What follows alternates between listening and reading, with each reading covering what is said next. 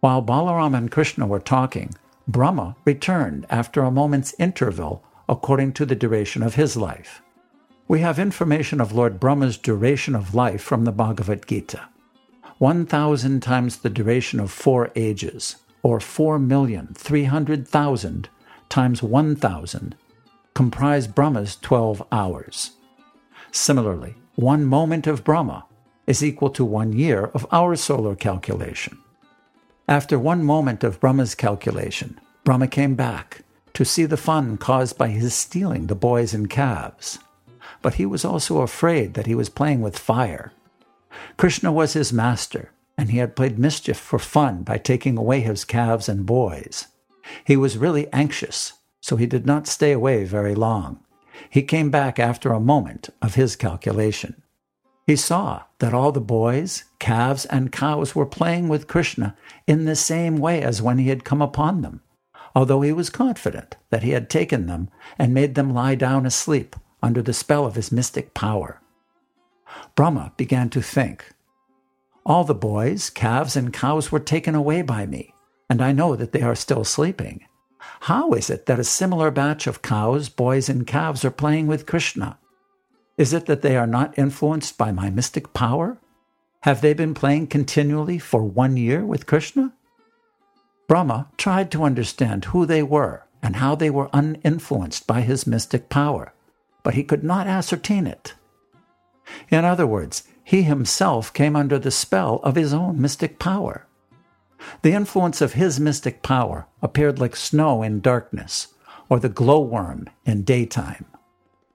During the night's darkness, the glowworm can show some glittering power, and the snow piled up on the top of a hill or on the ground can shine during the daytime. But at night, the snow has no silver glitter, nor does the glowworm have any illuminating power during the daytime. Similarly, when the small mystic power exhibited by Brahma was before the mystic power of Krishna, it was just like snow or the glowworm. When a man of small mystic power wants to show potency in the presence of greater mystic power, he diminishes his own influence. He does not increase it. Even a great personality like Brahma, when he wanted to show his mystic power before Krishna, became ludicrous. Brahma was thus confused about his own mystic power. In order to convince Brahma that all those cows, calves, and boys were not the original ones, the cows, calves, and boys who were playing with Krishna transformed into Vishnu forms. Actually, the original ones were sleeping under the spell of Brahma's mystic power, but the present ones, seen by Brahma, were all immediate expansions of Krishna, or Vishnu. Vishnu is the expansion of Krishna, so the Vishnu forms appeared before Brahma. All the Vishnu forms were of bluish color and dressed in yellow garments. All of them had four hands, decorated with club, disc, lotus flower, and conch shell. On their heads were glittering golden jeweled helmets. They were bedecked with pearls and earrings, and garlanded with beautiful flowers. On their chests was the mark of Shrivats. Their arms were decorated with armlets and other jewelry. Their necks were smooth, just like a conch shell. Their legs were decorated with bells, their waists decorated with golden bells, and their fingers decorated with jeweled rings. Brahma also saw that upon the whole body of Lord Vishnu fresh tulsi buds were thrown, beginning from his lotus feet up to the top of his head. Another significant feature of the Vishnu forms was that all of them were looking transcendently beautiful. Their smiling resembled the moonshine, and their glancing resembled the early rising of the sun. Just by their glancing, they appeared as the creators and maintainers of the modes of ignorance and passion. Vishnu represents the mode of goodness, Brahma represents the mode of passion, and Lord Shiva represents the mode of ignorance. Therefore, as the maintainer of everything in the cosmic manifestation, Vishnu is also the creator and maintainer of Lord Brahma and Lord Shiva. After this manifestation of Lord Vishnu, Brahma saw that many other Brahmas and Shivas and demigods and even insignificant living entities down to the ants and very small straws, movable and immovable living entities, were dancing surrounding Lord Vishnu. Their dancing was accompanied by various kinds of music, and all of them were worshipping Lord Vishnu. Brahma realized that all those Vishnu forms were complete, beginning from the anima perfection of becoming small like an atom, up to becoming infinite, like the cosmic manifestation. All the mystic powers of Brahma, Shiva, all the demigods, and the 24 elements of cosmic manifestation were fully represented in the person of Vishnu. By the influence of Lord Vishnu, all subordinate mystic powers were engaged in his worship. He was being worshipped by time, space, cosmic manifestation, reformation, desire, activities, and the three qualities of material nature. Lord Vishnu, Brahma also realized, is the reservoir of all truth, knowledge, and bliss. He is the combination of three transcendental features, namely eternity, knowledge, and bliss, and he is the object of worship by followers of the Upanishads. Brahma realized that all the different forms of cows, boys, and calves, transformed into Vishnu forms, were not transformed by a mysticism of the type that a yogi or demigod can display by specific powers invested in him. The cows, calves, and boys transformed into Vishnu murtis, or Vishnu forms, were not displays of Vishnu Maya, or Vishnu energy, but were Vishnu himself. The respective qualifications of Vishnu and Vishnu Maya are just like fire and heat. In the heat, there is the qualification of fire, namely warmth, and yet heat is not fire.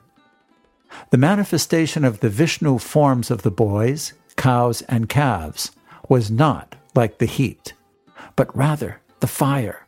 They were actually Vishnu. Factually, the qualification of Vishnu is full truth, full knowledge, and full bliss. Another example can be given with material objects which are reflected in many, many forms. For example, the sun is reflected in many water pots, but the reflections of the sun in many water pots are not actually the sun. There is no actual heat or light from the sun in the pot, although it appears as the sun. But the forms which Krishna assumed were each and every one full Vishnu. Satyam means truth, Gyanam, full knowledge, and Ananda, full bliss. Transcendental forms of the Supreme Personality of Godhead in His person are so great that the impersonal followers of the Upanishads cannot reach the platform of knowledge to understand them.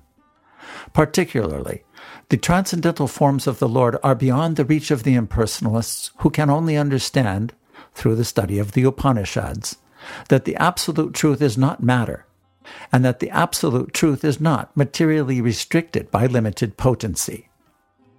Lord Brahma understood Krishna and his expansion into Vishnu forms and could understand that, due to the expansion of the energy of the Supreme Lord, everything, movable and immovable, within the cosmic manifestation is existing.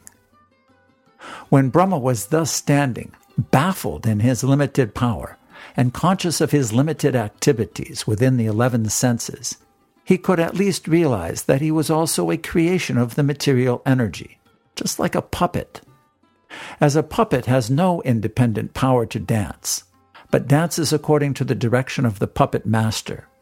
So, the demigods and living entities are all subordinate to the supreme personality of Godhead. As it is stated in the Chaitanya Charitamrita, the only master is Krishna, and all others are servants. The whole world is under the waves of the material spell, and beings are floating like straws in water. So their struggle for existence is continuing. But as soon as one becomes conscious that he is the eternal servant of the Supreme Personality of Godhead, this Maya, or illusory struggle for existence, is immediately stopped. Lord Brahma who has full control over the goddess of learning and who is considered the best authority in Vedic knowledge, was thus perplexed being unable to understand the extraordinary power manifested in the supreme personality of Godhead. In the mundane world, even a personality like Brahma is unable to understand the potential mystic power of the Supreme Lord. Not only did Brahma fail to understand, but he was perplexed even to see this display which was being manifest by Krishna before him. Krishna took compassion upon Brahma's inability to see even how he was displaying the force of Vishnu in transforming himself into the cows and cowherd boys. And thus, while fully manifesting the Vishnu expansion, he suddenly pulled his curtain of Yogamaya over the scene. In the Bhagavad Gita, it is said that the Supreme Personality of Godhead is not visible due to the curtain spread by Yogamaya. That which covers reality is Mahamaya, or the external energy, which does not allow a conditioned soul to understand the Supreme Personality of Godhead beyond the cosmic manifestation. But the energy which partially manifests the Supreme Personality of Godhead and partially does not allow one to see is called Yogamaya. Brahma is not an ordinary conditioned soul. He is far, far superior to the demigods. And yet, he could not comprehend the display of the Supreme Personality of Godhead. Therefore, Krishna willingly stopped manifesting any further potency. The conditioned soul not only becomes bewildered, but he is completely unable to understand. The curtain of Yogamaya was drawn so that Brahma would not become more and more perplexed. When Brahma was thus relieved from his perplexity, he appeared to be awakened from an almost dead state, and he began to open his eyes with great difficulty. Thus he could see the eternal cosmic manifestation with common eyes. He saw all around him the super excellent view of Vrindavan, full with trees, which is the source of life for all living entities. He could appreciate the transcendental land of Vrindavan, where all the living entities are transcendental to ordinary nature.